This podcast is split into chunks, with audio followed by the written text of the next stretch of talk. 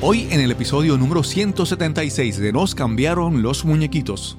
Al ver que nosotros como que teníamos esto un poquito más, le estábamos dando un poquito más de, de, de, de, de cariño y un poquito más que queríamos, este, pues la producción la, la queríamos mejorar. Entonces introducimos a Ariel, que yo sabía que Ariel era experto en esto, y empezamos entonces a crear una producción un poquito más, más este, profesional.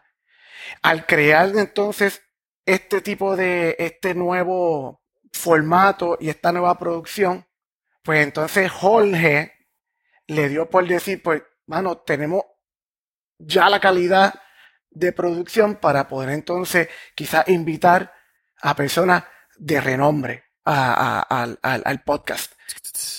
Mi nombre es Cristóbal Colón y esto es Nos cambiaron los muñequitos. Nos cambiaron los muñequitos. Nos cambiaron los muñequitos. Nos cambiaron los muñequitos. Nos cambiaron los muñequitos. Nos cambiaron los muñequitos. A partir de marzo del dos mil veinte, este encerramiento pandémico ha cambiado la manera como interactuamos, como nos comunicamos, cómo nos divertimos. En mi caso, no he grabado en persona, conversando de frente con algún invitado por más de dieciocho meses. He tenido que adaptarme, resignarme a no tener esas experiencias que tanto disfruto. Sin embargo, hoy conversaremos con un grupo de amigos que decidieron buscar una opción virtual para reunirse y conversar sobre cosas que les apasionan. Y esta reunión virtual, informal, terminó en un podcast. Te presento a nuestros invitados. Pues saludos, muy buenos días, muy buenas noches. Este, gracias por la invitación. Mi nombre es Enrique Fernández. Eh, nací en San Juan, Puerto Rico. Eh, y mi, mi, mis estudios fueron en aviación. Así es que muy diferente a lo que estamos haciendo hoy en día. Pero eh, mi nombre es Jorge Ramos. También soy de San Juan, Puerto Rico, nacido y criado en San Juan, Puerto Rico. Eh, estudié telecomunicaciones, también tengo una maestría en Global Management. Y actualmente resido en Texas, pero en el mes de octubre me mudo para Carolina del Norte, una de las mecas de la cerveza. Eh, mi, mi nombre es Arturo Ferrer, soy de Guaynabo. Eh, criado en Santurce y en Río Piedras. Eh, tengo un bachillerato en artes gráficas y un bachillerato en, en, en lo que es este mercado y advertising. Jorge Ramos, Arturo Ferrer, Enrique Fernández y Ariel Ferrer comenzaron con ese invento y le llamaron Breaking News Beer and Coffee Podcast. Y poco más de un año después, y una gran cantidad de cervezas artesanales, conversaciones interesantes con personalidades de esta industria y mucha pasión y esfuerzo, este corillo, como decimos en Puerto Rico, llegó a donde nunca imaginaron. Su invento logró acaparar dos importantes premios otorgados por el Craft Beer Marketing Awards. Participaron en la categoría Beer Marketing Wild Cards Best Beer Related Podcast, traduciendo, mejor podcast relacionado a cervezas, y se llevaron dos importantes premios: premio de oro en las Américas y premio platino global como mejor podcast de cervezas. En este episodio regresa Cristian Joel Mercado Acevedo del podcast The Food Engineer para ayudarme aportando su conocimiento y preguntas precisas sobre el mundo de cervezas artesanales. Ese es el episodio número ciento setenta y seis y conversamos con el equipo del podcast Breaking News Beer and Coffee. Hoy vamos a tener una conversación como, como nunca la hemos tenido. Primero, por el tema.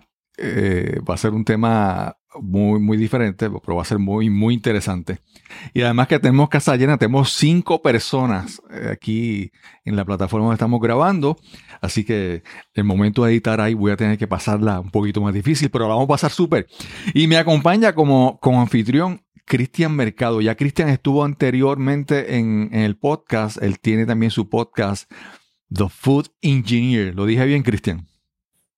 Perfecto. Y, y, y Cristian pues va a ser el coanfitrión porque él, él va a ser como el technical advisor en todo este tema de que vamos a conversar hoy. Hace, hace ya creo que algunas semanas salió en diferentes sitios, en las redes sociales, en la prensa, que un podcast, bueno, yo lo escuché en, en NotiPod hoy, creo que es, que es un, un podcast de Estados Unidos que es de podcasting de Hispanoamérica, de Latinoamérica. Y ellos estaban hablando de, de un podcast de Puerto Rico que se había llevado un premio mundial como el mejor podcast global en, la, en el nicho de cervezas. Y también se habían llevado un segundo como un premio, no recuerdo el, el, el concepto, pero como segundo en, cuest- en América. En, Primero en, en América. Exacto. Vamos a hablar un poco sobre, primero, eh, el podcast se llama Breaking News Beer and Coffee. Vamos a hablar primero, porque ya ellos me hablaron cada uno sobre, sobre sus orígenes, pero cómo llegan cada uno a este mundo de, de la cerveza y el café. ¿Quién empieza? ¿Quién empieza? ¿Empiezo yo? Bueno, pues yo... Empecé mi amor con la cerveza, comenzó ya más o menos para el año mil novecientos noventa y ocho, noventa y nueve. Y mi primer amor fue, vende, qué decirlo, pues medalla tal vez. Pero después descubrí que había otras cosas más interesantes que las que cervecitas más ligeras. Me descubrí una cerveza que se llama una Boston Lager de Samuel Adams. O sea que esa fue, como quien dice, la... La primera cerveza que dije, aquí hay algo diferente, aquí hay algo más. Y eso fue, pues yo, cada vez que viajaba, iba a diferentes estados, diferentes países, buscaba, pues, cuáles eran las cervezas locales que predominaban y las probaba, seguía probando. Pero la fiebre grande me dio más o menos como para el dos mil diez, que ahí empecé con el amor del home brewing. Y empezaron a llegar también lo que son este, muchas cervezas artesanales de los Estados Unidos y de Europa. Y eso fue lo que, como yo siempre digo, lo que cambió mi vida para siempre. Que de ahí tal vez de, de algo esporádico, pues se convirtió en algo que es parte de mi vida ya. O sea que yo estoy... Jorge, Jorge antes de continuar, tú te, viste que, que estudiaste telecomunicaciones y, y te estás mudando de Texas a, a Carolina del Norte, ¿fue que diste? Sí. sí. Eh, la mudanza tiene que ver, ¿sigues tra- trabajas en telecomunicaciones o estás de lleno más, más activo en, la, en el mundo de la cerveza? Háblanos un poco sobre eso. Actualmente, pues ahora mismo estoy, como quien dice, tuve que dejar mi trabajo en Puerto Rico, que trabajaba como brand ambassador en Ocean Lab, pero recientemente me devolvieron mi título, o sea que nuevamente soy brand ambassador de Ocean Lab. Y lo que estoy haciendo es yendo y viniendo de Texas a Puerto Rico, voy a estar haciendo cosas con ellos. Y pues realmente nos me mudo, nos mudamos de Texas para Carolina del Norte por una oportunidad de empleo de mi, de mi esposa. Okay. Realmente eso es lo... ¿Quién continúa con la historia? Eh, bueno, pues continuar yo, ¿verdad? Eh, ¿Mm? Pues el amor mío a la cerveza más o menos comenzó básicamente también en la misma época que de Jorge, mil novecientos noventa y ocho, por ahí. Yo me estaba graduando de, de, bueno, de la universidad. Ya, ya dije, ya dije la edad mía, como quien dice. Pero eh, la primera cerveza que, que a mí no me gustaba mucho la cerveza, eh, ciertamente. A mí me gustaba más lo que era el vino y yo me iba más por el lado del vino. Y la cerveza, pero no me, no me, no me llamaba mucho la atención, pues, pues lo que, lo que había aquí en Puerto Rico, pues no, como que no me llenaba. Hasta que probé por primera vez lo que es, lo que es la Guinness. Y entonces, pues, ahí de en adelante yo dije, esto es, esto, esto es otra cosa, esto, esto es totalmente diferente a lo que, a lo que yo tenía en mente, lo que es una cerveza. Y me cambió la vida completamente. Eh, al igual que Jorge, yo viajaba y trataba de, de, de probar diferentes tipos de cervezas que, que no llegaban, que no llegaban a Puerto Rico. Y más o menos como para el dos mil, yo creo que fue como dos mil ocho por ahí, fue, que empiezan a traer este, digo, no, no habían cervezas todavía. En el dos mil ocho me da por, por tratar de recrear, de recrear esas cervezas que, que probaba afuera. Y pues me enamoré de lo que es el homebrewing. Y de ahí en adelante, pues, trataba de, literalmente trataba de, de, de replicar las cervezas que no habían en Puerto Rico, los estilos que, que, que no habían en Puerto Rico. Una I P A, quizá una Brown Ale, pues yo las hacía eh, quizás en, en, en cerveza, ¿verdad? En homebrewing no sabía cómo, literalmente, sabía una, quizá una, una Barley Wine, o quizá una, una, una Brown. Pues yo las hacía en casa y pues yo creía que así es que sabían, hasta que llegó de un momento las cervezas artesanales que vinieron de afuera, gracias a, a, a, a Carlos Del Pin, que trajo entonces todo ese tipo de cerveza y esa, esos manjares que nos juquearon a nosotros. Y este, y de en adelante, pues, en ese mundo cervecístico es que vengo a conocer a estos dos hermanos míos que, este, gracias a la vida y a la cerveza, pues los conozco. Sí. Sí, mucha gente puede, puede echarle la, la responsabilidad a la cerveza de muchos malos, malos pasos o malas decisiones, pero ustedes por lo menos tienen una buena amistad que pueden. Sí. Sí, sí, Tra- sí. Trajo cosas buenas, trajo cosas buenas. Trajo cosas buenas, exactamente. Enrique, ¿tu historia? Eh, pues, mira, yo desde, desde mis días de la universidad... Eh, ¿verdad? Siempre, siempre he sido fanático de lo que es la cerveza. Ciertamente en Puerto Rico no se conseguía mucha variedad eh, para ese tiempo. Como estaba, como decía Jorge, la medalla, eh, las cosas clásicas, eh, ¿verdad? Lo, lo que uno, lo, las cosas más comerciales que uno está acostumbrado a ver eh, alrededor de, de los Estados Unidos en general. Eh, siempre me gustó beber cerveza en, cuando salía a fiestas, etcétera, con las amistades, pues. No era alguien tanto de, de beber ni licor ni vino. Siempre he sido más cervecero en cuanto a esa parte. Pero eso, en el dos mil nueve, dos mil diez, que, que en realidad en Puerto Rico fue que empezó el boom de... Empezaron a llegar cosas bien interesantes de, de muchas partes del mundo. Yo creo que fuimos bastante afortunados que, que, que empezaron a llegar cervezas que de verdad son, o sea, world class, ¿no? Okay. No, no cositas así random que, que uno va todavía a otras partes del mundo y te das cuenta que en realidad en Puerto Rico hay una selección buena y relativamente en buenas condiciones en cuanto a frescura, etcétera. No están llegando Super. Lo que sobró. Uh-huh. Eh, y, y eso me siempre me, me empezó a interesar más. Alrededor del dos mil once empecé lo que es el homebrewing como Arturo y Jorge. Ahí también conocí, empecé a conocer un montón de gente que está envuelta en ese mundo, que de verdad que son la gente más cool que te puedes imaginar. Eh, todo el mundo tiene una actitud de, ¿verdad? De hermandad, de ayudarse, mm-hmm. eh, compartiendo cosas nuevas. Siempre que alguien venía de un viaje con una cerveza diferente, lo primero que querían hacer era sacar vasitos chiquitos para probar y, y, y todo el mundo estaba bien, como todo el mundo estaba en las de aprender y era algo nuevo. En general en Puerto Rico, pues eh, yo creo que eso ayudó a, a que se creara algo bien, bien cool. En los días de Palma Station y, y estos negocios, Palma Station era un negocio que básicamente era una gasolinera y adentro cuando entrabas la tiendita parecía como un Walmart de cerveza artesanal que en ese momento, ¿verdad? No, no, sí. no se conseguían en, en tantos eh, lugares.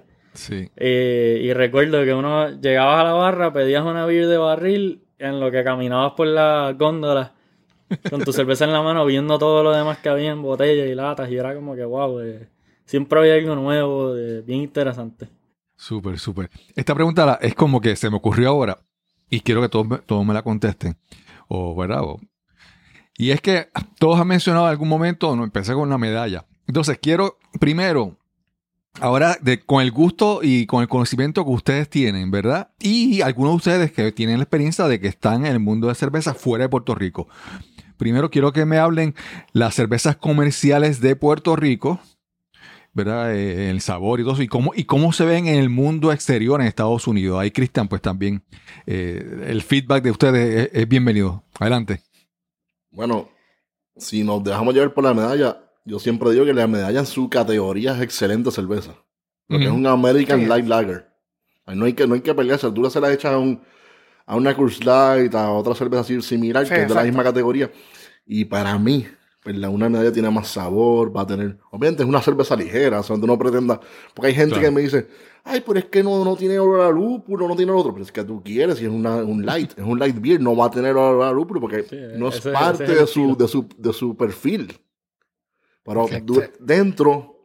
De los de parámetros de un American Lager está, es excelente cerveza. Excelente, de buena calidad, sí. este, son bien consistentes y eso es bien importante. Es una de las es, es, es, dentro del mundo de la cerveza, ser consistente es una de las cosas más difíciles de crear. Mm-hmm. Y es, y es el, el, famosa fuera de Puerto Rico, es, es bastante popular, bastante usa, eh, consumida. Es, va bien por los puertorriqueños per se. Eh, uh-huh. Fuera de la diáspora, pues, sí, la diáspora sí. no se conoce mucho, no, no es algo que se conozca. Es, algo, eh, es una marca que empezaron a exportar la realidad, en realidad hace bien poco, sí. eh, okay. a los Estados Unidos. Solamente tengo entendido que está quizás en cuatro o cinco estados, tal vez. Uh-huh. Eh, que no es algo así fácil de conseguir afuera, pero sí lo de, dentro de la comunidad puertorriqueña eh, y la diáspora, ¿verdad? Yo, yo creo que allá afuera probablemente les ha ido muy bien con, con lo que han, sí, con lo que han enviado. Sí. Y, una ¿Y cómo cosa entonces bien surge? Ah, Cristian, adelante. Es que algo que mencionó Jorge, que fue las categorías, ¿verdad? Uh-huh. Tú tienes... La cerveza generalmente la dividimos en, en categorías porque pues, es lo que hacemos los humanos, ¿verdad? Dividimos uh-huh. las cosas en grupitos para poder entenderlas mejor. Sí. Y esta categoría de Light Lager es súper difícil de hacer porque el sabor es tan tenue que cualquier error de producción, cualquier problema de la fermentación se transmite a través del olfato, a través del gusto. Y, y si tú dañas una light lager, es bien fácil saberlo. Uh-huh. Y yo he probado medallas en Virginia, en Puerto Rico, y me sabe igual. Entonces hay que realmente darle un aplauso a esa gente porque son consistentes Exacto. y el producto hasta exporta bien. Que no se puede decir lo mismo de todas las cervezas. No, porque hay, una, hay unas que le añaden... No, no voy a decir nada. Sí, sí, sí, sí, sí. Mejor no digo. Más, okay, y entonces, más adelante tal vez. Sí. Y entonces, ¿cómo deciden hacer un podcast? Porque obviamente el podcast es audio. Y entonces, bueno, que ustedes tienen ya también, o sea, el concepto de podcast, ya ustedes, ustedes es un show, ¿verdad? Ustedes tienen su canal de YouTube, uh-huh. ustedes hacen video, hacen audio. Pero entonces, ¿cómo deciden crear un, un podcast? Jole. O soy yo. Si les toca. Ok. Obviamente estamos hablando de que eh, comenzó, como yo siempre digo, si no hubiera sido, si, tal vez si no hubiera sido por la pandemia, el podcast no hubiera existido, no existiría. Esa es la realidad. Okay. Sí, es verdad. La consecuencia de la pandemia, pues vino el podcast. Pues un día, este, Arturo me dice, mira, que te envié unas cervezas con, con Quique eh, para que las pruebes y me digas cuál es tu... tu parecer, y yo, pues claro que sí. Entonces va aquí que un día llega a mi casa frente, mira, va, que estoy aquí, tengo las cervezas para que las cojas. Yo bajo, las busco, las cervezas. Y yo le digo aquí que, bueno, ¿por qué no hacemos un, un live o algo? Cosa de para poder, para que lo ponemos en Facebook, porque a mí me encanta lo que es la, la las cámaras eh, sí. y hablar. Eso y fue... lo... Eso fue una cerveza que yo hice a, uh-huh. a, a, a tiempo, una, eso fueron unas homebrews. Entonces, en el aburrimiento de la cuestión de tal, entonces, pues, tenía mucha cerveza, tenía para repartir. Porque obviamente no me iba a ver todo eso, imagínate. Entonces, empecé a repartir a todos los panas, le di a este hombre y le di a Quique también. Uh-huh. Este, Jorge, sigue. Entonces, pues ahí, entonces, pues, Jorge, sí. Entonces, pues, yo dije, mire, Quique, entonces vamos a, nos hacemos un, nos llamamos por Zoom y, o hacemos un live por Facebook y lo grabamos y lo, lo posteamos, whatever. Entonces así fue. Nos conectamos por Zoom, lo grabamos, hablamos de, de la cerveza. Yo creo que en ese momento todavía no teníamos ni nombre del, del, del, no, no, no, del eso show todavía ni nada. No, la realidad fue, fue la, la falta de socializar. Exacto. Que, est- est- estábamos todos encerrados en las casas. Seguíamos, pues, dándonos nuestras cervecitas porque las hacíamos en la casa y eso, pero no es lo mismo darse una cerveza solo que con mm. los panas y hablando, ya, que si, ¿a qué te huele? ¿Qué sabes? ¿Qué le echaste? ¿Qué, la malta? ¿Qué, ¿Cuánto tiempo? Yo creo que los primeros tres episodios fueron así. Sí, fueron tres mm. episodios y fueron tres cervezas de, de Arturo que nos dio a probar. Y de ahí fue que surgió el nombre El nombre, obviamente, a mí se me ocurrió, porque obviamente uno veía todas las noticias todo el tiempo, decían Breaking News, Breaking News, y yo, Breaking News, vamos a sacarle algo partido a los Breaking Breaking News, COVID alert, qué sé yo, todo, todo esto bombardeado con el Breaking News, y yo, Breaking News Beer, porque necesitamos añadir algo más, vamos a añadir el coffee también, y lo pusimos en Breaking News Beer and Coffee. Ok, y, ok. Y se los presenté a ellos dos, estuvieron de acuerdo, y a Ariel también, y... Y por ahí seguimos. Sí, Ariel, Ariel es mi hermano, que Ariel este todavía... No, no pudo llegar, ¿verdad? Por la cuestión de, del trabajo. Pues entonces empezamos nosotros por Zoom, ¿verdad? Fue... Sí, Zoom. Y eh, empezamos como que a, a, a, a... Como que a creer más en, en esto como un producto per se. Y los primeros, los primeros episodios de Breaking News más o menos fueron... Fueron básicamente homebrewers, sí, ¿verdad? Amigos de nosotros que nos daban la cerveza y nosotros las probábamos. Eh, después entonces Jorge... Hasta que un día, digo, hasta que un día. Hasta que un día, este, Jorge. Quique, Quique, nos dice, mira que me van a llegar unas... Una Pliny the Elder y una ah, sí, sí. Blind Pig. Esas son unas cervezas que son bien famosas y los que somos fieles de cerveza son como que dicen, como haciendo una... Un, como los Holy Grail. Holy Grail. Sí, son mm-hmm. Holy Grail. Una cervecería son cervezas bien reconocidas bien y son famosa bien, de California. Bien respetadas. Russian River. Russian River, exacto. P S P, para darte una idea, mm. ese, yo estaba tomando una clase sobre cerveza en la Universidad de Cornell mm. y el profesor las pone en los slides de la clase, como que sí, si tú quieres saber a lo que sabe una, una double I P A sí, o, tu, sí. o, o lo que es como que una I P A de verdad, Blind Pig. Sí. O Pliny. Exacto. O sea, es el estándar. Esos son y los son referentes del mercado. Son cervezas que no mercado. son nuevas. Exacto. Literal, sí, literalmente. Exacto. Y no es una benchmark. Cerveza de hace un año. Es una cerveza... Que, ¿cuánto puede tener esos? ¿cinco o diez años? Más, más, más. quince más. años. Sí, como quince más. Creo que la y todavía es el estándar. Original sí. del noventa y pico tarde y la empezaron... Tal sí. vez la producción así, gran, un poquito más grande, la empezó a tirar en dos mil uno o dos mil dos. Sí, por ahí. De, sí. de muchas así que veinte años de, de wow. producción y, todavía y sigue, sigue siendo el estándar. Candela. Sí. Ustedes, ustedes en poquito tiempo, porque si empezaron la, la pandemia, el podcast debe tener un año, no más de año y medio. Sí, como año y, y medio, exacto. Como año y medio, y, exacto. No, y entonces ustedes ya a, alcanzaron un, un reconocimiento a nivel global. Eh, sí. ¿Cómo te digo? ¿Cómo ustedes, yo, verás cómo ustedes ven la transformación de un proyecto de par de pana juntándose en Zoom y hacer live para... Uh-huh. Entonces, ¿cómo de repente? Porque ahí Cristian es el más conocedor, eh, Cristian más ha señalado del montón de invitados que son eh, eh, gente importante en la industria. Obviamente desconocidos para mí porque yo no estoy en, en el círculo, ¿verdad? Uh-huh. Pero para el mundo de las cervezas artesanales eh, son gente conocida. ¿Cómo ustedes entonces empiezan a, a ver esa transformación de, de algo que era como para entretenernos a algo más serio? Porque al punto de que hayan sido reconocidos y, y, y yo sé que, por ejemplo, o sea, eso de tú, hay alguien que tú no conoces y hacerle el approach, e invitarlo. ¿Cómo, cómo surge esa transformación de cogerlo algo, ponerlo más serio y con más, pues mira, más una dedicación? De la, uno de los, de los upgrades mayor, mayor, mayores de, de, de, de, del equipo fue el, el, el, el meter al equipo a mi hermano, que es sí. Ariel Ferrer. Okay. Y entonces Ariel es, Ariel trabaja con gráfica, Ariel es editor de video, Ariel... pues conoce todo este tipo de, de, de, de, de todo lo que tenga que ver con producción. Uh-huh. Y al ver que nosotros como que teníamos esto un poquito más, le estábamos dando un poquito más de, de, de, de, de cariño. ¿Sería? Y un poquito más que queríamos, este, pues la producción la, la queríamos mejorar. Entonces introducimos a Ariel, que yo sabía que Ariel era experto en esto, y empezamos entonces a crear una producción un poquito más, más este, profesional. Al crear entonces este tipo de, este nuevo, ¿cómo te digo? Este nuevo formato. Formato y esta nueva producción, pues entonces Jorge le dio por decir, pues, mano, tenemos ya la calidad de producción para poder entonces quizás invitar a personas de renombre a, okay. a, al, al, al podcast. Y de ahí Jorge, pues entonces, Jorge... es de los que dicen que, que hasta que no me conteste, yo voy a seguir ahí.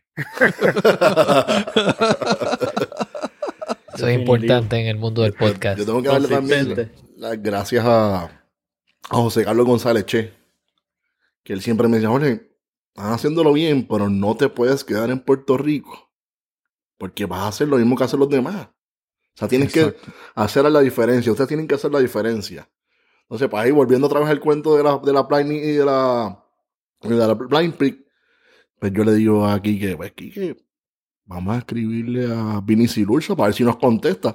Y mira, nosotros decíamos, pues, tal vez no contestará, yo creo que no, pero vamos a intentarlo.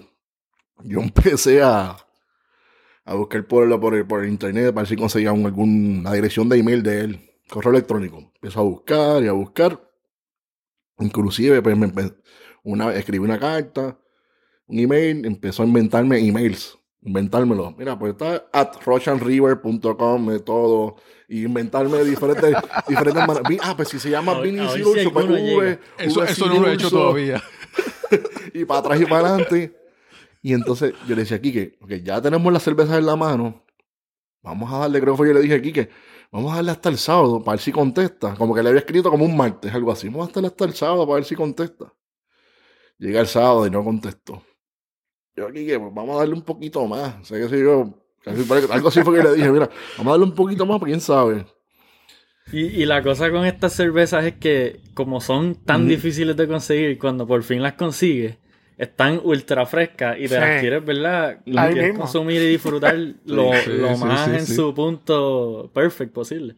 Sí. So, por eso era el estrés de... Contra, estaría brutal hacer esto con Vinnie, pero a la misma vez la Pliny está fría en la nevera, me la quiero saber como que tú sabes.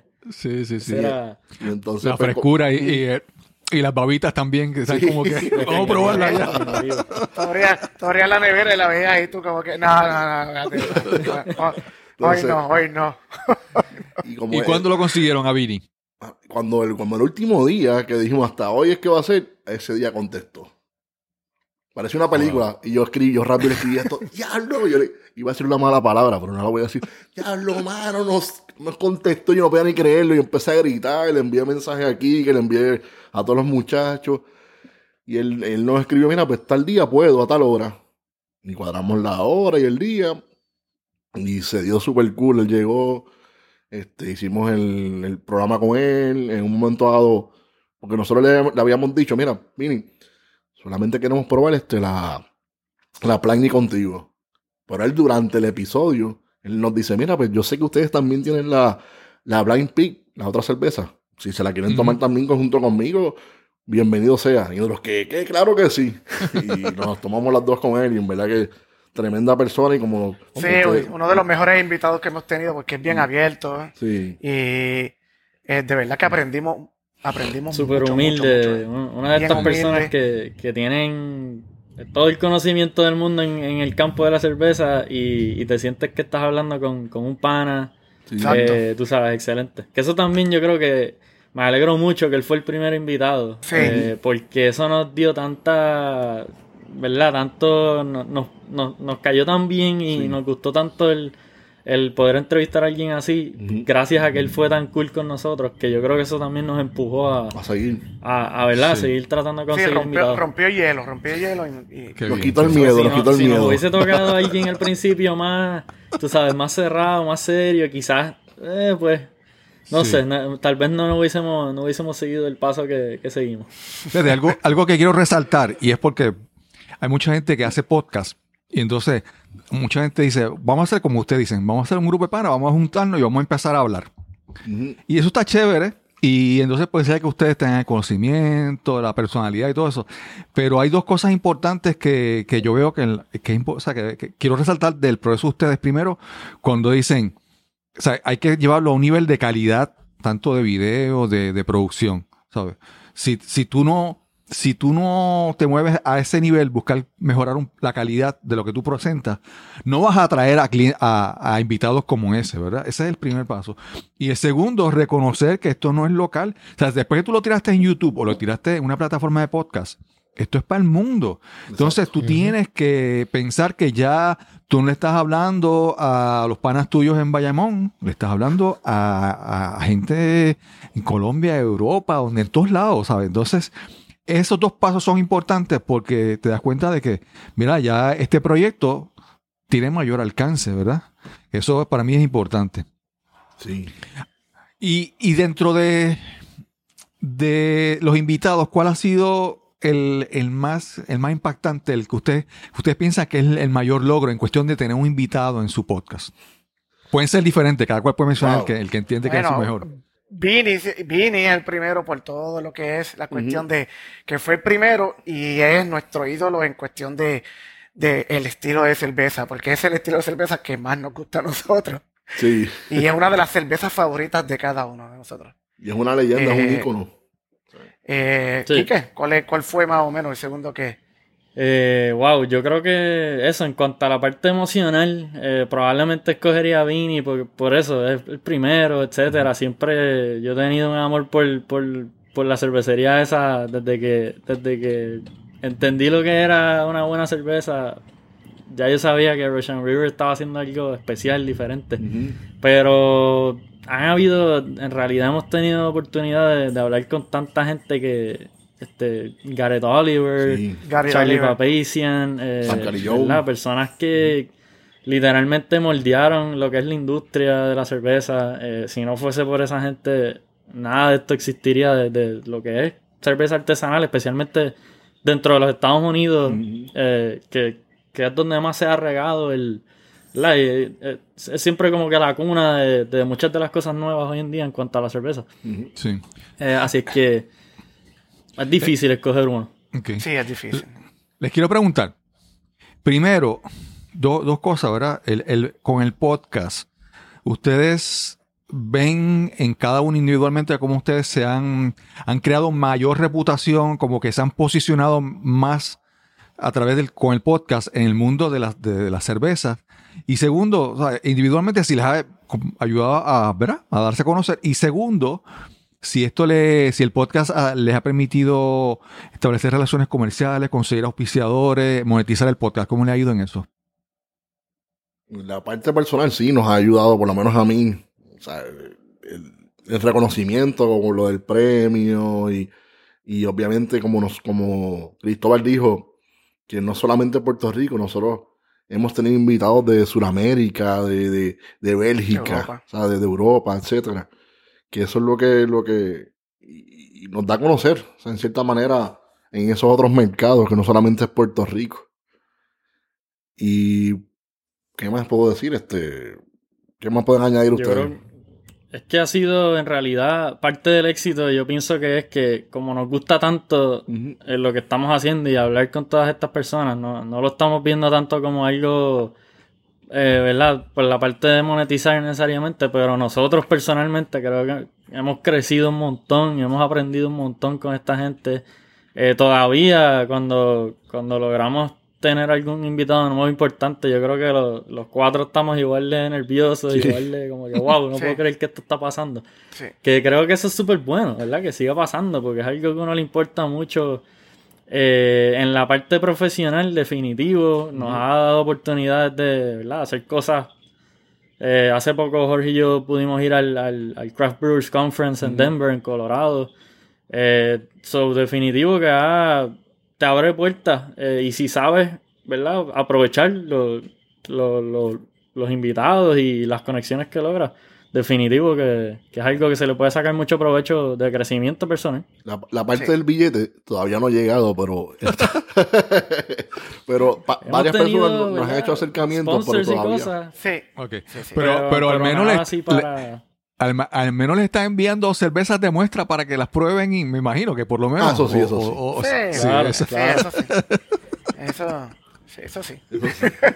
Nos, nos pagan con cerveza. Te... Como, como es algo, si es algo que te gusta, es como, pues, es cuando uno tiene una banda, una banda, y entonces tú vas a los lugares, ah, te, te pagamos con, con las beers, tú sabes, tú tocas ahí, te pagamos con beers, fíjate de los chavos. Bendito, pero más o menos esto es. Al, al fenecido, al fenecido Bartolo que le pagaban con una botella de ron, bendito. Eh, Exacto. Sí, sí, wow. sí. Yo, yo me acuerdo que nosotros nos pagaban, yo tenía una banda y nos pagaban con, con, con eso mismo, con mira, este, pueden tomar lo que quieran, tú sabes, pero ustedes nada más, más nadie, ustedes nada más. Y aquí, y aquí no se lo lleven. Exacto. Y aquí, y aquí mismo, yo huyéndote, mira, ven. Y a, y a todas estas, como, como tú dijiste, Cristóbal, esto ha sido algo... Llevamos un año y medio haciendo esto. Estamos en pañales, como, como dicen. Estamos empezando. Sí. Así es que, pues, nada, eso... Eh, Yo, yo me siento que, que he logrado mucho más en, en el tiempo que sí. hemos tenido de lo que jamás hubiésemos pensado. Nosotros en... estamos también este, pensando en otro... Eh, como ya... Eh, obviamente esto nació con el COVID. Uh-huh. Ya cuando entonces se vaya recuperando eh, eh, mundialmente todo y todo pueda bueno, regresar a, a la normalidad, pues tenemos en mente muchos proyectos que, que, que, que además del podcast, pues abarcaríamos entonces otros aspectos. Uh-huh. Eh, y estaríamos como que vamos a poner ya Quique y, y, y Jorge pues hicieron, dieron un paso adelante en ese sentido, y entonces sería el visitar los lugares. Entonces pues ahí podríamos es con cambiar un poquito el formato y añadir otro otro otro otros aspectos que, que nos interesaría un montón, porque eh, es bueno hablarlo, pero estaría mucho mejor el dialogar quizás con los con las personas de frente y probarlo de frente. Y, y ya, ya, ya nos hicieron el acercamiento para... Esto yo creo que aquí Arturo no lo sabe, pero aquí que sí lo sabe. Ya nos hicieron el acercamiento. Breaking news, breaking news. Sí, breaking, breaking news. Acercamiento. Hasta, hasta me dio breaking news a mí. Breaking news. En eso, esto pasó en el C B C, que ya nos hicieron el acercamiento para hacer un colabo- una colaboración con una cervecería en Indiana. Ah. Wow. Hacer una cerveza super con ellos. Saludos a J D de Sun King Brewing. Ah, J D, sí. Sun King. Sí. Tenemos primicia en el podcast. Ellos fueron súper buenos, buenos, buenos. Este, eh, estuvieron con nosotros también en, en dos episodios, fueron, ¿verdad? Um, o fue no, uno, sí, hecho, uno, uno, uno, uno, uno, uno fue, uno fue, exacto. Okay. Y la pasamos de show, de verdad que sí. Y entonces, ¿cómo se da la competencia o cómo, cómo surge lo de, verdad? Eh, porque eh, me imagino que para estos eh, tipos de podcast, este, competencias, ¿alguien lo nomina o ustedes se nominan? ¿Cómo será el proceso de, de presentar el, el podcast ustedes para este, para este premio? Sí, en, en, los, en los Craft Beer Marketing Awards específicamente, que fue lo que, ¿verdad? El, el programa en, en el cual entramos, pues uno presenta su, su, su producto, su show. Ellos tienen un montón de categorías diferentes en lo que es el mundo de la cerveza. Eh, pues en el caso de nosotros presentamos el, el podcast como una opción. Eh, te mandan a hacer un como un tipo de ensayo, te, env- te mandan a, a emitir varios de los episodios que tú entiendes que son, ¿verdad?, que representan la, de la mejor manera lo que es tu, tu podcast. Mm-hmm. O tu, tu show, que eso es algo que Jorge fue el que se, se, se encargó de De, de ponerlo de una manera bonita, ¿verdad? Para que... Pero para pues al final del día están eh, un montón de gente con un montón de diferentes ideas eh, presentando y, y, y entrando. Así es que... Y de todas partes del mundo, porque cuando vimos las premiaciones, a mí me sorprendió en realidad mucha gente, que si de Australia, que si... No, no solamente en los Estados Unidos, hubo... Hubo mucho... ¿verdad? Mucha gente que uno ni, ni sabía que existe, que también es una buena... un buen recurso ver las premiaciones de una competencia así, porque te enteras de muchas cosas que potencialmente están bien nítidas que ni sabías que, que, que existían, así que sí. Les quiero preguntar, en el caso de Puerto Rico, yo creo que siempre hace, hace muchos años geográficamente se decía que Puerto Rico está en un punto estratégico, ¿verdad?, entre Eh, Europa y América, pero yo creo que también con el, ¿verdad?, con el paso del tiempo, Puerto Rico culturalmente, para mí, yo creo que es como un punto medio, un punto de, de enlace entre América Latina, Hispanoamérica, Europa. El, el podcast de ustedes, y me imagino que ustedes tienen que hacer, hacen episodios en, espa- en español y episodios en inglés. Mm-hmm. Es, es, es, ha sido, ¿ustedes usted han sentido esa, esa capacidad de conectar con ambas audiencias? En, en inglés, en español. ¿Cómo, ¿Cómo ven eso? ¿Cómo ha sido la experiencia de ustedes hasta ahora con eso? Lo, lo bueno de, de, la, de la plataforma que utilizamos, que es StreamYard, uh-huh, es que al momento, si alguien, alguien puede contestar, puede hacer una pregunta. Y nos han venido preguntas desde Chile, del mismo, del mismo Estados Unidos, Boston, diferentes estados. O sea que ahí tú ves, ahí tú ves que podemos llegar a la importancia esa que tiene, que tiene el podcast, ¿eh? Ya sea en inglés o en español, obviamente. Exacto. Los otros días tuvimos de invitada a la comunidad de mujeres cerveceras, que son una comunidad que cubre, creo que son doce o trece países de Latinoamérica. Wow. Y pues en los comentarios tuve ya chicas de, de, de diferentes países comentando, al igual que de Puerto Rico. Y los episodios sí. que son en inglés, pues también... Ellos preguntan también en, en, en español y algunas veces pues, uh-huh. se traducen en inglés para que entonces ya eh, el, el, quizás la, el, el que tenemos como invitado en inglés se la pueda contestar y después lo traducimos en español. Sí. Porque más o menos el, el, el, el podcast de nosotros... Este es, es bilingüe, siempre se comienza en, en español. Uh-huh. Si la persona es este habla inglés, pues entonces se comienza en español. Se habla entonces, la mayoría es, pues obviamente la, la, la se habla en inglés, ¿verdad? Uh-huh. Y al final y al medio, pues entonces empezamos, cambiamos entonces al español para que todas esas personas que, que quizás llegaron o o no entiendan quizás un poquito el, el, el inglés, pues le vamos como que dando un, un, un resumen de lo que ha pasado y terminamos entonces en, en, en, en, en español. Sí. Es bilingüe, eh, literalmente es bilingüe. A mí me impresiona mucho cómo, cómo ustedes lo manejan, porque o sea, yo los he visto a ustedes entrevistar a una persona en inglés mientras responden preguntas en español y hacen una pausa y dicen, escuchen, lo que acaba de decir este hombre es esto, esto y esto en arroz y habichuela. Vamos sí. para la próxima pregunta. Sí. Y, y eso es algo que yo creo que atrapa una infinidad de audiencias. Y en el mundo de la cerveza, yo, que yo creo que no existe otro mundo. Obviamente mi opinión está bien sesgada, pero no existe otro mundo más inclusivo que la cerveza.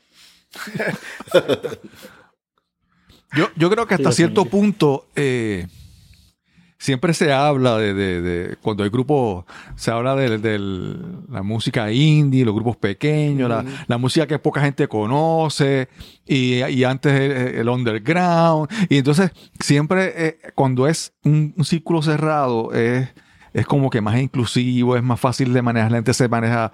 Yo, en el caso mío de, de Cristian, pues el, el papá y yo eh, estamos en el mundo de la exploración de cuevas, y en el mundo de eso de las cuevas y la espeleología, todos son pana, ¿verdad? Porque es un grupo, ¿verdad? Como que close, ¿verdad? Eh, en la manera que algo se va mainstream, pues ya la, la gente lo empieza a ver diferente, ya la gente no siente como esa pertenencia. Y yo imagino que el que al hacer esto, que es un, que es un nicho, es un ciclo, ¿verdad? Que, que todavía, aún dentro, aún cuando se haga popular, todavía yo creo que las cervezas artesanales es algo, ¿verdad? Bastante, bastante pequeño comparado con el potencial que hay, ¿verdad? De otras marcas. Que yo creo que esa es la, la dinámica que favorece que, que se dé este podcast, que haya tenido éxito, que hayan conseguido invitados, que, que puedan tener conversaciones. Para mí eso es muy importante. Es bien, bien chévere todo lo que, lo que ha dado con el podcast, en verdad. Que como yo siempre digo, yo siempre lo digo, siempre, casi siempre en todos los programas lo digo muy, lo, y lo repito. Si a ti te gusta la cerveza, al igual que a mí, ya eres mi amigo, eres mi amiga, eres mi cuate, mi carnal... Eres mi hermano, mi hermana. O sea, que son, es algo que nos une. Como, decía, como dijo ahorita Arturo, y Kike, si no hubiera sido por la cerveza, no nos hubiéramos conocido. Esa es la realidad. Eso fue lo que claro, nos unió. Claro. Si, si no hubiera sido por la cerveza, no estuviéramos aquí con ustedes ahora mismo hablando. Exacto, exacto. exacto, exacto. Sí, algo que yo pude, en la conversación que tuve con Cristian, es que las cervezas han, ¿verdad? Han evolucionado. Que ya hay cervezas para todos los gustos. Hay sabor, hay cervezas que tienen, ¿verdad? Con, con ciertos sabores de frutas y todas esas cosas. Hay de, y cervezas eh, oscuras, cervezas amargas. Hay para todos los gustos. Entonces, eh, ya no es algo que es un, pala, un paladar específico, un sabor específico, un tipo específico, sino que ahí, ¿verdad? Se puede incluir a más personas que entran en ese mundo por las diferentes opciones que tienen. Mira, sí, Cristóbal, sí, porque antes era la agüita, mismo, la agüita amarilla. Y sí, agüita amarilla. Cristóbal, ahora mismo nosotros estamos, por lo menos esta generación, este, este, en esta época de, de la historia de la humanidad, literalmente estamos en el Golden Age de lo que es la cerveza. Eh, desde hace veinte años para acá, la cerveza artesanal o la cerveza per se uh-huh. ha cambiado tanto y tanto. Es literalmente... Ha sido el mismo cambio como la, como la misma tecnología. Quizás hace veinte años atrás, pues tú tenías el celularcito, ¿verdad? El BlackBerry o el telefoncito que tú subías así. Eh. El flip, el flip. El flip.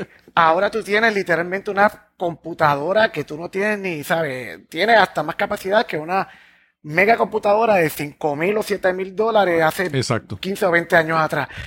Estamos viviendo literalmente Golden Age el, o la era dorada de la cerveza. Han salido tantas, tantas, tantos tipos diferentes de, de estilos.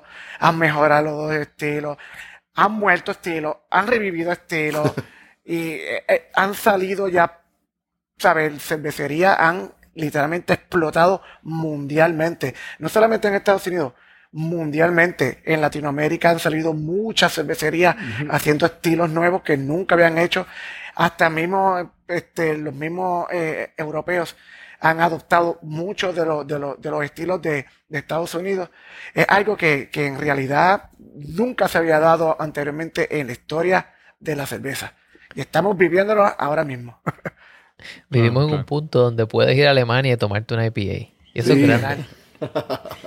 Eso es muy, mucho más accesible también. Exacto. Eh, bien difícil llegar a un lugar hoy en día que no haya algo alrededor de. Siempre hay la comunidad de, de, de, la, de cervezas más artesanales.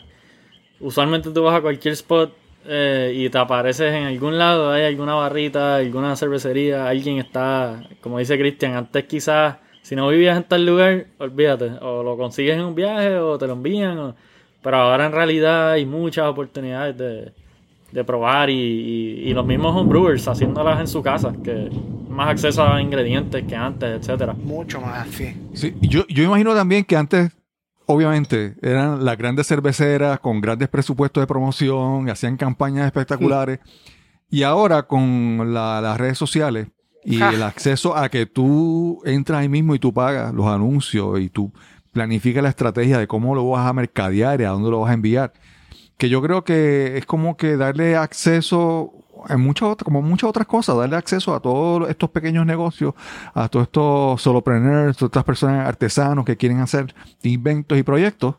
Pues ahora ellos pueden fácilmente tener acceso a llevar su mensaje. Lo que antes no, no se podía. Antes tú querías que te entrevistaran en la televisión o, te, o salir en un periódico. Ahora no, ahora tú puedes hacer tu propio programa, eh, trazar cómo vas a, a promocionarte. Y yo creo que esa, esa ha sido un elemento muy importante a que contribuya a lo que desean, ¿verdad? Que es el, el Golden Age de, de, la, de la cerveza. Sí, en este, en este momento de, de, por lo menos en esta historia, pues antes, literalmente, yo trabajo en publicidad, antes crear una campaña publicitaria literalmente necesitaba dinero, de verdad. Dinero, uh-huh. dinero, dinero. Eh, crear anuncios, eh, los medios. Eh. Ahora mismo, la mayoría entonces de la, de la cervecería, pues están ellos mismos uh-huh. y, a, y la, las mismas barras están creando su propio contenido y se están, o sea, no tienen que gastar tanto dinero. Y ese dinero entonces lo reciben y lo vuelven a la a a a a, a quizás a mejorar a mejorar la producción, a crecer como como industria y mejorar la calidad del producto. No tienen que estar, estar utilizando el dinero entonces para para publicidad, que se te va un montón de chavos en eso realmente. Pues ellos utilizan todo esa este todas esas redes, reciben este obviamente ahora tú llegas a cualquier parte del mundo con con las redes sí. y ese dinero que te llega directamente pues lo inviertes entonces para mejorar tu, tu, tu, la, la calidad de tu producto o, o agrandar entonces lo que es este, o perfeccionar entonces lo que es el brewery. Es algo que es mega interesante. Súper. Oye, Arturo y, y Jorge, ustedes que entonces están en este mundo de la de el marketing y, y de las comunicaciones, ¿cuál es el punto de vista de ustedes con respecto a tener esa herramienta directa de publicidad y lo genuino que es esa publicidad, ¿verdad? Porque antes, ¿verdad? Alguien te preparaba un uh-huh. plan de marketing y ahora esta gente está haciendo su propia publicidad que refleja quiénes son como entidades. Sí, mayormente, ahora mismo casi la mayoría de todo lo que es breweries si tienen un equipo dentro de, de, de mismo brewery que les haga uh-huh. toda la publicidad, porque trabajan con ellos directamente, ellos están dentro de, de, de, de muchos, muchos de ellos están dentro de la misma cervecería, ellos están viendo el proceso, ellos este conocen a los a los a los a los brewers, ellos conocen todo eso y pueden llevar directamente, pero ver ahí está, sabe, literalmente al dedillo de lo que quiere este o cómo es, como cómo tú quieres, cómo ellos quieren percibir que la gente vea el producto literalmente. Eh, Jorge fue parte de eso, ¿verdad? Que estaba en, en, sí, sí. en Ocean Lab. Y, y, es al, y, Él es, sabe que hay... y es al instante. Ahí está la diferencia. Al instante, pero estamos embotellando algo ahora. Yo puedo venir ahora, lo grabé y lo posteo. Toma la foto. No, dale. Antes era, pues tienes que esperar que venga el equipo, grabarlo. Y pasaban pa, pa, tal vez un mes Exacto. en lo que lo editaban. No, esto es crudo. Así mismo se va crudo, se va. Crudo. Mientras más crudo, mejor. Tiene sus pros y sus contras. Sí, exacto, también. El, la parte instantánea. Porque igualmente alguien abre una cerveza, le supo algo malo, ah, esto está raro, y así mismo rápido lo postean en Facebook. Bueno, y... ahí tienes un punto también. Sí, así que... sí, pero, pero pueden contrarrestarla ahí mismo y decir, no, esa, esa no es, esta, esta es mejor, mira, y pueden contrarrestar ahí mismo al instante que está mal. Ah, esa no está mal, pero esta está mejor. Sí. Es así, tú sabes cómo es. O si se cometió un error, arreglarlo rápido. Arreglarlo rápido, sí. Exacto. Ese bache estuvo malo, te voy a enviar otra. Sí, exacto. Le, escri- le escribo en privado y ya se resolvió. Le escribo en privado. Sí. Pero en realidad eso, es eso, es le permite a compañías bien pequeñitas convertirse en, ¿verdad? Tener el reconocimiento mundial eh, gracias a las redes sociales. Así que, es que en sí. general es algo que... Eh, Es que sí. Uno no conocería mm. de tantos productos buenos si no fuese por... Es que si no hubiera sido por las redes sociales, yo no sabría que, que, que esto existía. Esta es la realidad. Y esto sí, está sí, sí. a una, no, no, no, una hora y media de aquí. Pero esta gente está haciendo unas sí. cervezas excelentes. Sí. Sí, sí. Le, les quiero preguntar, cervezas artesanales locales, uh-huh. eh, si hay alguna que esté logrando como que exposición... o reputación fuera de Puerto Rico, o sea, que esté sobresaliendo, si hay alguna que ustedes puedan identificar o si, o, o si no la hay. ¿Qué opinan sobre eso? Ahora mismo, eh, fuera de Puerto Rico de las artesanas no hay ninguna, o sea, fuera, saliendo fuera de Puerto Rico, pero okay. en, la, en la actualidad, la cervecería que está dominando lo que es el mercado, lo que es ese, es, ese segmento de cervezas artesanales en Puerto Rico es Ocean Lab. Es una okay. cervecería local. Okay. Estás vendiendo más ventas que Blue Moon, Samuel Adams y que todos los demás. O sea, la que está Mira, número uno liderando la categoría artesanal es Ocean Lab y es la primera vez que pasa eso en Puerto Rico. Ocean Lab tú la encuentras en cualquier lugar. Una, algo que, que, que tú no sabías que iba a ocurrir. Tú vas a cualquier lugar, a cualquier lugar y por lo menos van a tener una Ocean Lab por ahí. No sé, sí. sería que fue o sea, hace, hace cinco años es... fundada más o menos. Sí. Mm. Les pregunto, ahora estamos en pandemia, pero... Eh, antes de la pandemia o, o si se proyecta después de pandemia, ¿existe, existe turismo enfocado en cervezas artesanales? En, o, es, ¿O es algo que es posible o, o existe o no? ¿Cómo lo ven? En Puerto Rico. De personas que Estados... viajen simplemente más que a beber, a probar cerveza, por ejemplo. Ese, sí, ese sí, lo de nosotros. Sí, sí, sí, claro. Nosotros literalmente salimos, en los viajes de nosotros literalmente son para ir a cervecería. Sí. Claro, pero para Puerto Rico, que llegue Puerto, gente a Puerto Rico buscando ese turismo cervecero, ¿eh? ¿Hay opciones, ustedes creen? Hay opciones, pero todavía opciones. Falta mucho que recorrer. Mucho, mucho por, por sí, falta mucho por, por mejorar, falta mucho por crecer, falta mucho por, por que la industria crezca. Hay pocas cervecerías en Puerto Rico que tienen la capacidad para, vamos a poner, que llegue un grupo grande de personas uh-huh. y la probarlas porque quizás no tienen ni, ni no tienen ni no tienen un taproom y punto. No tienen un okay. taproom que tú te puedas sentar y probarlas. Son bien pocas en Puerto Rico que las tienen. Y, y en honor al nombre de ustedes, ¿verdad? Eh, Breaking News Beer and Coffee. Uh-huh. Puerto Rico tiene este buen problema que es que tiene buena cerveza. Tiene buen café y ni siquiera produce lo suficiente para satisfacer la demanda que hay de esos dos productos. Exacto, sí. y, y cuando tú vas a buscar, por ejemplo, un café boricua, gourmet, recogido a mano, de las cerezas completamente maduras, eh, vas a pasar trabajo. Y lo mismo para conseguir una buena I P A, quizás tengas que tirarte a Coamo, a Cabo Rojo, o a ir a Ocean Lab, sí. o a ir a cualquiera de estos lugares. Pero...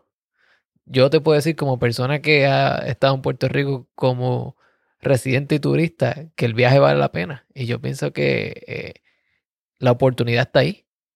Sí, está, está. Sí, pero hay, hay que pero pulirla, debemos hay... de crecer un poquito, uh-huh. sí. Debemos de crecer mucho porque, bueno, un ejemplo, hay cervecerías que no, que, que no tienen taproom y si no tienen de casualidad algún keg, porque no todos embotellan, no tienen un keg o una barra que tenga el keg de ellos, no puedes probar la cerveza. Y ahí entonces está, está, está la, ahí es que, ahí es que debemos de mejorar. Las sí. cervecerías en Puerto Rico son bien chiquitas y la producción, como tú dices, este Cristian, es bien, es, es mínima, de verdad que es mínima. Eh, yo creo que el más que se puede hablar sobre eso es Quique, porque Quique tiene un negocio que literalmente se dedica a vender cervezas y mayormente son cervezas de, de Puerto Rico. Y él te puede hablar más de eso, ¿verdad? Porque él es experto en eso. En Puerto Rico, en realidad, hay un potencial increíble. Uh-huh. de, porque han habido lugares hasta en Estados Unidos, que es algo que ya lleva, ¿verdad? La industria de craft y de artesanales lleva creciendo ya muchos más años que lo que, que lo que hemos tenido en Puerto Rico. Y todavía hay lugares como Asheville, es de los primeros que me viene a la cabeza, de North Carolina. Allá mismo Jorge va a estar ah, viviendo cerca allí. Ese lugar hasta, hasta hace poco no era absolutamente na- cero interés en lo que es el mundo de la cerveza y, y en poco tiempo se convirtieron en una meca uh-huh. increíble que literalmente ellos reciben mucho más turistas al año específicamente para con- consumir cerveza de lo que gente que vive allí. Sí. O sea, de, su, de la población de gente permanente allí.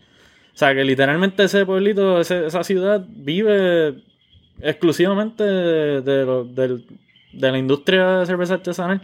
Un montón de breweries han decidido, ¿verdad?, poner facilidades allí cerca, de producción, algunas grandes. Bien grandes, uh-huh. otras más pequeñas, por cuestiones del agua, por cuestiones de que el gobierno en el área reconoce, ¿verdad?, y le da la importancia que se merece, y han logrado hacer ese, crear ese oasis súper bueno, positivo en, de, en todos los aspectos, en partes de taxes, en eh, lo hace fácil para alguien decir, contra, esto es un buen spot, y los ha llevado a, a que todos los años tienen un turismo brutal, eh, lo que decía Cristóbal, que ojalá que eventualmente eso se pueda hacer en Puerto Rico. Tiene, sí, eh, tiene que haber cooperación de, de del gobierno, de de las cerveceras locales, ¿verdad? Un poquito más de expansión, un poquito más de educación. Eh, Porque, y los, también los mejorar calidad, fácil, mejorar, eh. tú sabes, consistencia, para, para que de verdad la gente lo vea como, o sea, vale la pena tirarme para Puerto Rico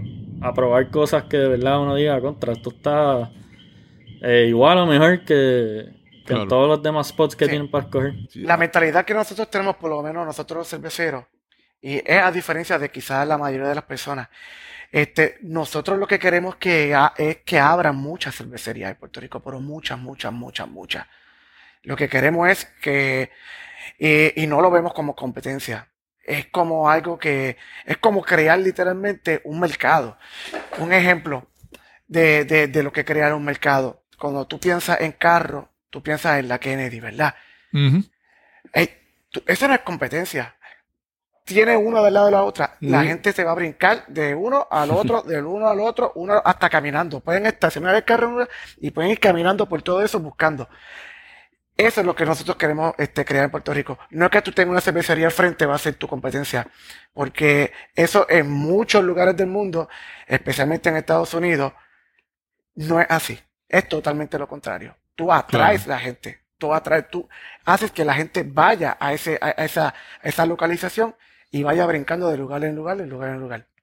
Hablando, y tan bueno hablando, que de eso, hablando de eso un poco, para que tengan una idea, si nos movemos para la República Dominicana, el noventa por ciento de la cerveza que se consume en República Dominicana es Presidente. Más o menos. Uh-huh. Give or take. Si nos movemos a Puerto Rico, si cogemos todas las cervecerías artesanales, todas, y la sumamos a Medalla, a cervecera de Puerto Rico, no llegamos al cuarenta por ciento de consumo. Wow. wow. O sea, el sesenta por ciento es de afuera. Okay. Estoy hablando que estoy hablando que con la dorada, o sea, incluyendo la dorada. Claro. O sea, podemos Puerto Rico lograr llegar a ese noventa por ciento si nos unimos todos y hacemos un buen trabajo. Claro que sí. Claro. Claro que sí. Es que les pregunto, es que, vamos, en el mundo de las cervezas artesanales, y estamos hablando de que hay sabores, eh, textura, eh, uh-huh. consistencia, hay, hay muchas cosas que requieren un paladar con cierta, vamos a decir, con cierta educación. Tú tienes que aprender poco a poco, ¿verdad? A, a distinguir esas cosas. Y pues hay mucha gente que, que toma cerveza por, por estar, qué sé yo, por estar en la esquina con, el, con los panas y se toma una cerveza. Entonces, lo importante no es la cerveza, ¿eh? La cerveza es estar ahí, el, es todo el, ese, ese entorno. Sí. Pero entonces, es, yo creo que el podcast de ustedes eh, y muchas otras, ¿verdad? Creación de contenido digital eh, sería, es bueno porque es necesario como que educar a la gente. Sí. Porque muchas de estas cervezas son diferentes, ¿verdad? Entonces, hay que educar a ver este tipo de cerveza, esta otra, esta, esa, ¿verdad? Esas peculiaridades que, que va a requerir educar a, a, a, la, a la población para que empiece a, a disfrutar y apreciar esa, esa variedad de cerveza. Sí, sí, hay, algo, hay algo que yo siempre menciono, es que nosotros no tomamos cerveza. No, nosotros degustamos cerveza, que no es lo mismo. Nosotros dejamos, claro. como, sí. siempre, como siempre digo, la, ya se me vació el vaso, pero no, va, vamos no, a pensar no. que aquí hay cerveza. La cerveza es... la, la, la, estas cervezas así son una, una, son una extensión claro. del maestro cervecero. Y es lo que el maestro cervecero quiere expresar a través del líquido. ¿Qué la cerveza te dice? ¿Qué te habla? ¿Qué te susurra al oído? Y sabes, sí, hay unas que susurran más eh, que otras, tú sabes. Eh, la cerveza... La cerveza Es, es un gusto adquirido. No Exacto. es que tú te tomas una cerveza. Eh, o sea, como tú te viste cerveza por primera vez, tú dijiste, diablo, tú estás de show. Es como que tú vas... Ah. Pero entonces, eso es lo que había. Eso es lo que había. Y uno como que probaba hasta que... Ah, estás cogiendo el gusto. Y vas cogiendo el gusto. Así mismo es con la cerveza. Y así mismo tú vas brincando de estilo en estilo. Quizás te gusta un estilo. De momento tú pruebas otro estilo. Y dices, diablo, pero ahora... A mí me gusta este, pero ahora le estoy cogiendo el gusto a este y estoy tratando de, de, de, de, de aprender por qué me gusta este. Y tú vas brincando, y vas uh-huh. brincando, y vas brincando. Lo mejor que te puede pasar en la vida es que te gusten todos los estilos. A mí me gustan casi todos. Exacto. Y, la, y, y así, lo, y literalmente, lo... tú puedes degustar y beberte todo, todo, mm. todo, todo, todo. Sí. Lo positivo que yo le veo también al, al, ¿verdad? al mundo, al mundo de la cerveza comparado quizás tal vez a los vinos, etcétera, que sigue siendo algo bien, yo lo veo, es algo para todo el mundo, es algo bien relax, aunque lo lleves al nivel más extremo de que wow, voy a analizar esta cerveza, sí. a qué me si huele, serán, la si textura, todo, sigue siendo Vamos, si algo serán. que... que cualquier persona, mira, agarra una cerveza, sírvetela y vamos a... De, de, de, tiene mucho... Gran parte de, lo, de la experiencia es lo que Cristóbal dice, lo de socializar. Sí. Con, con la gente y hablar y... Por, ¿sabes? No necesariamente todo el mundo ahí enfocado, vamos a... No, no quiero que nadie me hable porque estoy oliendo la cerveza. que, que es algo que yo, ¿verdad? Lo veo, lo noto a diferencia de otros mundos que tal vez sean un poquito más... Eh, todo el mundo está demasiado... Lo estoy tomando demasiado en serio y... Que eso, esa es la belleza, que lo, lo puedes... Lo puedes llevar a cualquier nivel que tú quieras. O super pro, o super... Estoy aquí porque me, porque me gustan la, las lagers y las I P As y, y ya. Y, todo, y, y es una industria bien easy going mm-hmm. para eso. Es como bien... Mira, uno como presentado, uno alguna vez está, ¿verdad? Con, con el grupito, con uno aquí, bebiéndose una cerveza. Y de momento llega gente que tú no conoces ni nada. Entonces ellos están ahí, diablo... Es que no sé qué pedir, no sé, yo no conozco esto, yo no... Y de momento uno como presentado, mira, ¿tú sabes qué? ¿Qué es lo que te gusta a ti? Ah, me gustan frutas, frutas, mira, esta te puede gustar porque tiene sabores acá, acá, acá, acá, esta te puede gustar porque quizás es chocolatosa y esto. Entonces, ahí mismo tú vas y creas un, un, un, una conexión con la persona. Sí. Y de momento, si tú estás obviamente en la esquinita, ¿quién que te va a dar la muestra? Y tú dices... Contra, me gusta, ¿verdad? Dame un vasito de eso y después te dicen, ah, gracias, de verdad, la pasé de show. Y cuando vuelven dicen, ¿qué otra puedo probar? Que sea parecida, lo que sea. Y entonces, ah, mira, pruébate esta. Entonces ya uno crea como que, rapport con las personas y vas creando como una comunidad alrededor tuya. Otra, otra co- Te he presentado. Otra, otra, cosa, otra cosa importante, nosotros los que somos fieros de cerveza, no somos leales. Estamos pegando cuernos a todo lo que da, Sato. Queremos seguir probando y probando y probando. Sí, descubriendo cosas sí. nuevas. Sí. sí. Claro. Son aventureros. Sí.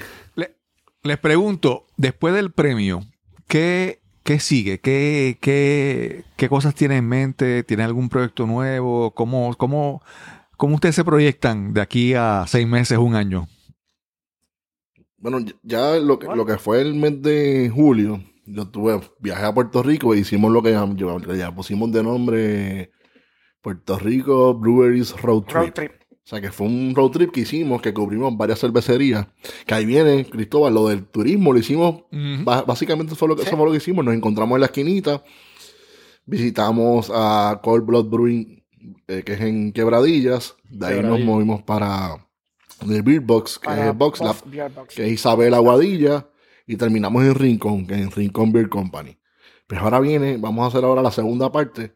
Que si todo marcha bien, pues entendemos que va a ser en noviembre.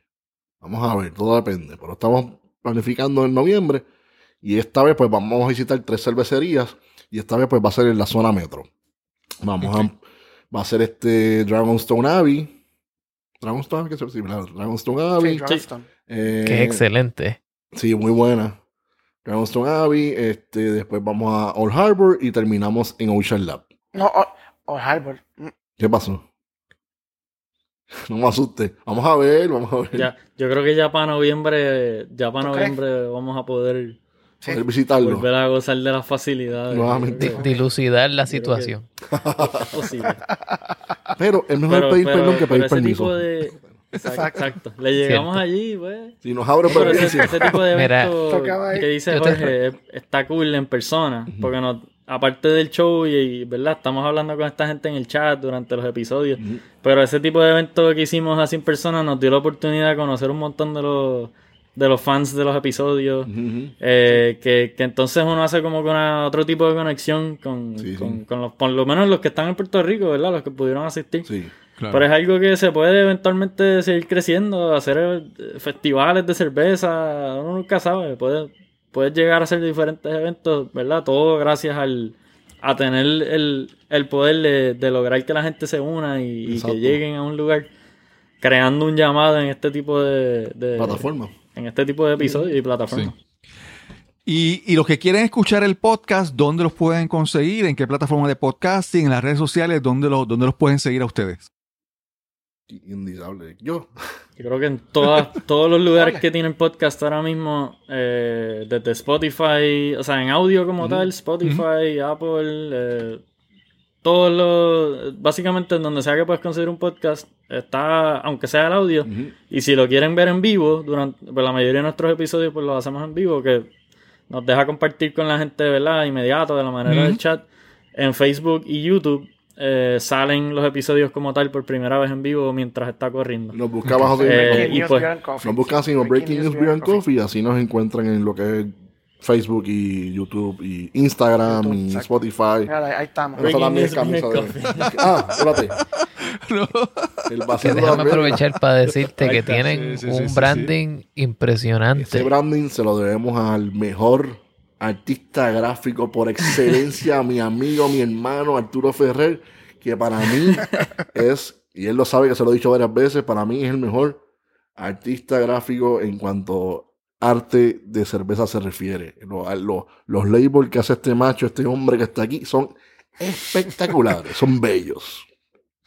Ah, y otra cosa, tengo que felicitar a Arturo Ferrer aquí también, porque ganó el Best of Show en una competencia del Homebrewing. Felicidades, Arturo. Bien merecido. Gracias. Bien merecido. Súper. Felicitaciones. Gracias, gracias. Cristian, ¿alguna pregunta que se te quede de como tú, el, de, experto también en el mundo de la cerveza? ¿Algo que te quiera, se te quede sin preguntar? Que sé que también Mira, lo vas a tener en, en tu podcast. Oye, es que preguntarle a Cristian, ¿verdad? Ya que está aquí. Pregunta, ahora, pregunta. Ahora, ahora te pregunto yo, ¿verdad? ¿Cuál es tu cerveza artesanal preferida puertorriqueña? Se la pusiste difícil. Me la pusiste difícil porque, eh, como dijo ahorita Jorge, ¿verdad? Esta cuestión de, de no ser fiel y pegar cuernitos con la cerveza me puede meter en problemas. Somos infieles. Pero, ¿sabes qué? yo mi, mi estilo de cerveza favorito es la saison, porque mm. va con ah, todo, sí, o sea, especialmente con el tipo de comida de Puerto Rico que tiende a ser bien intensa, bien sabrosa, me con el calor. Sí, y entonces Dragonstone Abbey tiene sí, una saison, mano, que, que bota fuego, de verdad. Cuando tú te tomas cerveza, yo, y la, te digo, la primera vez que la probé, la probé en un kiosquito eh, en... cerca del Yunque, por allí. Ah, qué bien. Y, y no pude tomarme una. Tuve que dejarle la llave a otra persona porque Anda. realmente quería degustarla con mucha calma y, y pasión. Sí. Terminaste hablando lenguas. Sí, definitivamente. No, pero, ¿sabes? Una pregunta que les quería hacer a ustedes, y, y es que la, la tenía aquí guardada, era... Eh, esa, esa oportunidad que ustedes tuvieron de entrevistar a Charlie Papazian, uh-huh. porque...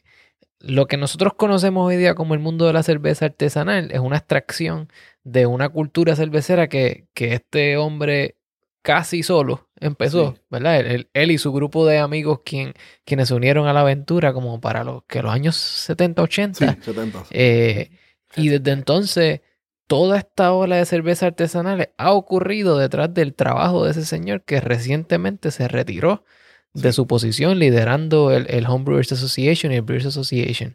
¿Cómo, cómo fue esa experiencia para ustedes?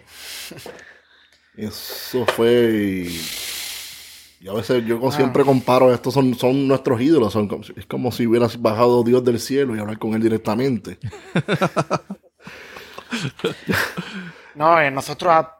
Eh, eh, literalmente era como que nosotros no tenemos que hablar, que es que nosotros hacemos hablar. Exacto, estamos aquí de más. Es como que estamos de más, es como que, mira, habla, de, de verdad, queremos aprender. No te vamos a hacer ninguna pregunta quizás, porque las preguntas de nosotros, pues, básicamente son algo, quizás algo un poquito más, más personal, ¿verdad? Pero sí. preguntas así no tenemos que hacerle, él obviamente nos contestó todo. Sí, no sí. tenemos que hacerle ni una pregunta, era, literalmente empezó a hablar y contestó todo lo que queríamos que nos Debo admitir algo, que cuando al principio, cuando comencé yo, porque entre los shows, quien hace el intro, ahí siempre soy yo, y se me quebró la voz. En una, o sea, no podía hablar. O sea, wow. o sea, ese es el impacto que tiene. Sí, sí, sí. Y, y es una persona que también se nota que le fascina tanto sí. lo que ha hecho y lo que hace, que se le hace bien fácil hablar, hablar del tema y... compartir un montón de historias que, ¿verdad? Que un millón de años de experiencia y cosas que, que han visto y la evolución. Si somos nosotros, en los últimos diez años hemos visto sí, tantos sí, cambios. Sí, sí. Alguien como él tiene que sentirse de que, wow, esto o sea, es increíble.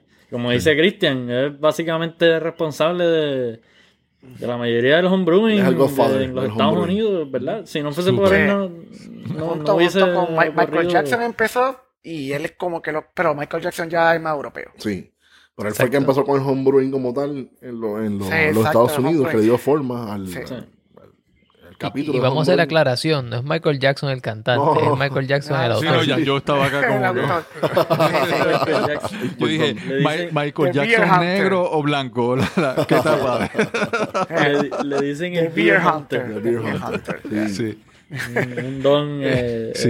eh, de Inglaterra eh, que también hizo mucho para, para el mundo de la cerveza. Y el whisky. Súper, súper. Sí, y el, el whisky, whisky también. Uh-huh. Eso es así. Bueno, eh, Jorge, Arturo, Enrique, eh, gracias por estar, por aceptar la, la invitación. Eh, eh, yo cuando vi... Eh, a mí, obviamente, me encanta hablar con podcasters porque hablamos del, de, la, de lo mismo, ¿verdad? Ya conocemos el mundo y, y ¿verdad?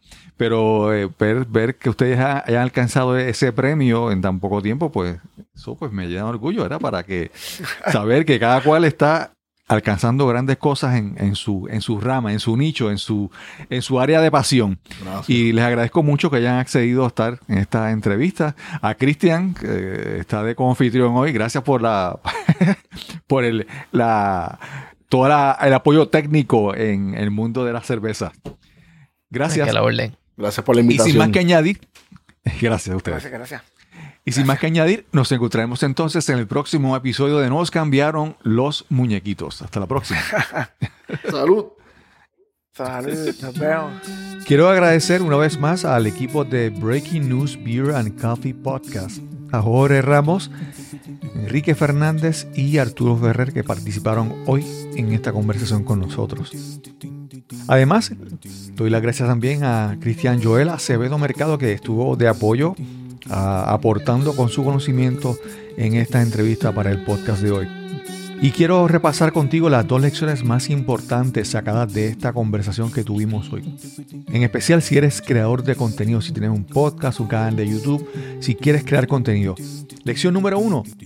Profesionaliza tu contenido. Préstale atención a la calidad de tu contenido, a la calidad de audio, a la calidad de video, a la calidad de lo que escribes. Esto no requiere gastar más dinero, es simplemente muchas veces prestar atención a detalles. Y muchas veces, sin gastar mucho dinero, si prestas atención a los detalles, vas a sonar, a escucharte, a verte mejor en tu contenido. Y segundo, piensa que cuando tú pones contenido en, en el mundo del internet, piensa que eso va a llegar a todas partes del mundo. Así que trata de, tener, de desarrollar una mentalidad global de que tu contenido va a ser escuchado en muchos países y presta atención a esos detalles, a esas personas que te van a escuchar. Trata de facilitarle el trabajo para que ellos te escuchen, te entiendan. Tienes que reconocer el potencial global del contenido. Además, quiero invitarte a que apoyes este podcast. Este podcast es completamente gratuito.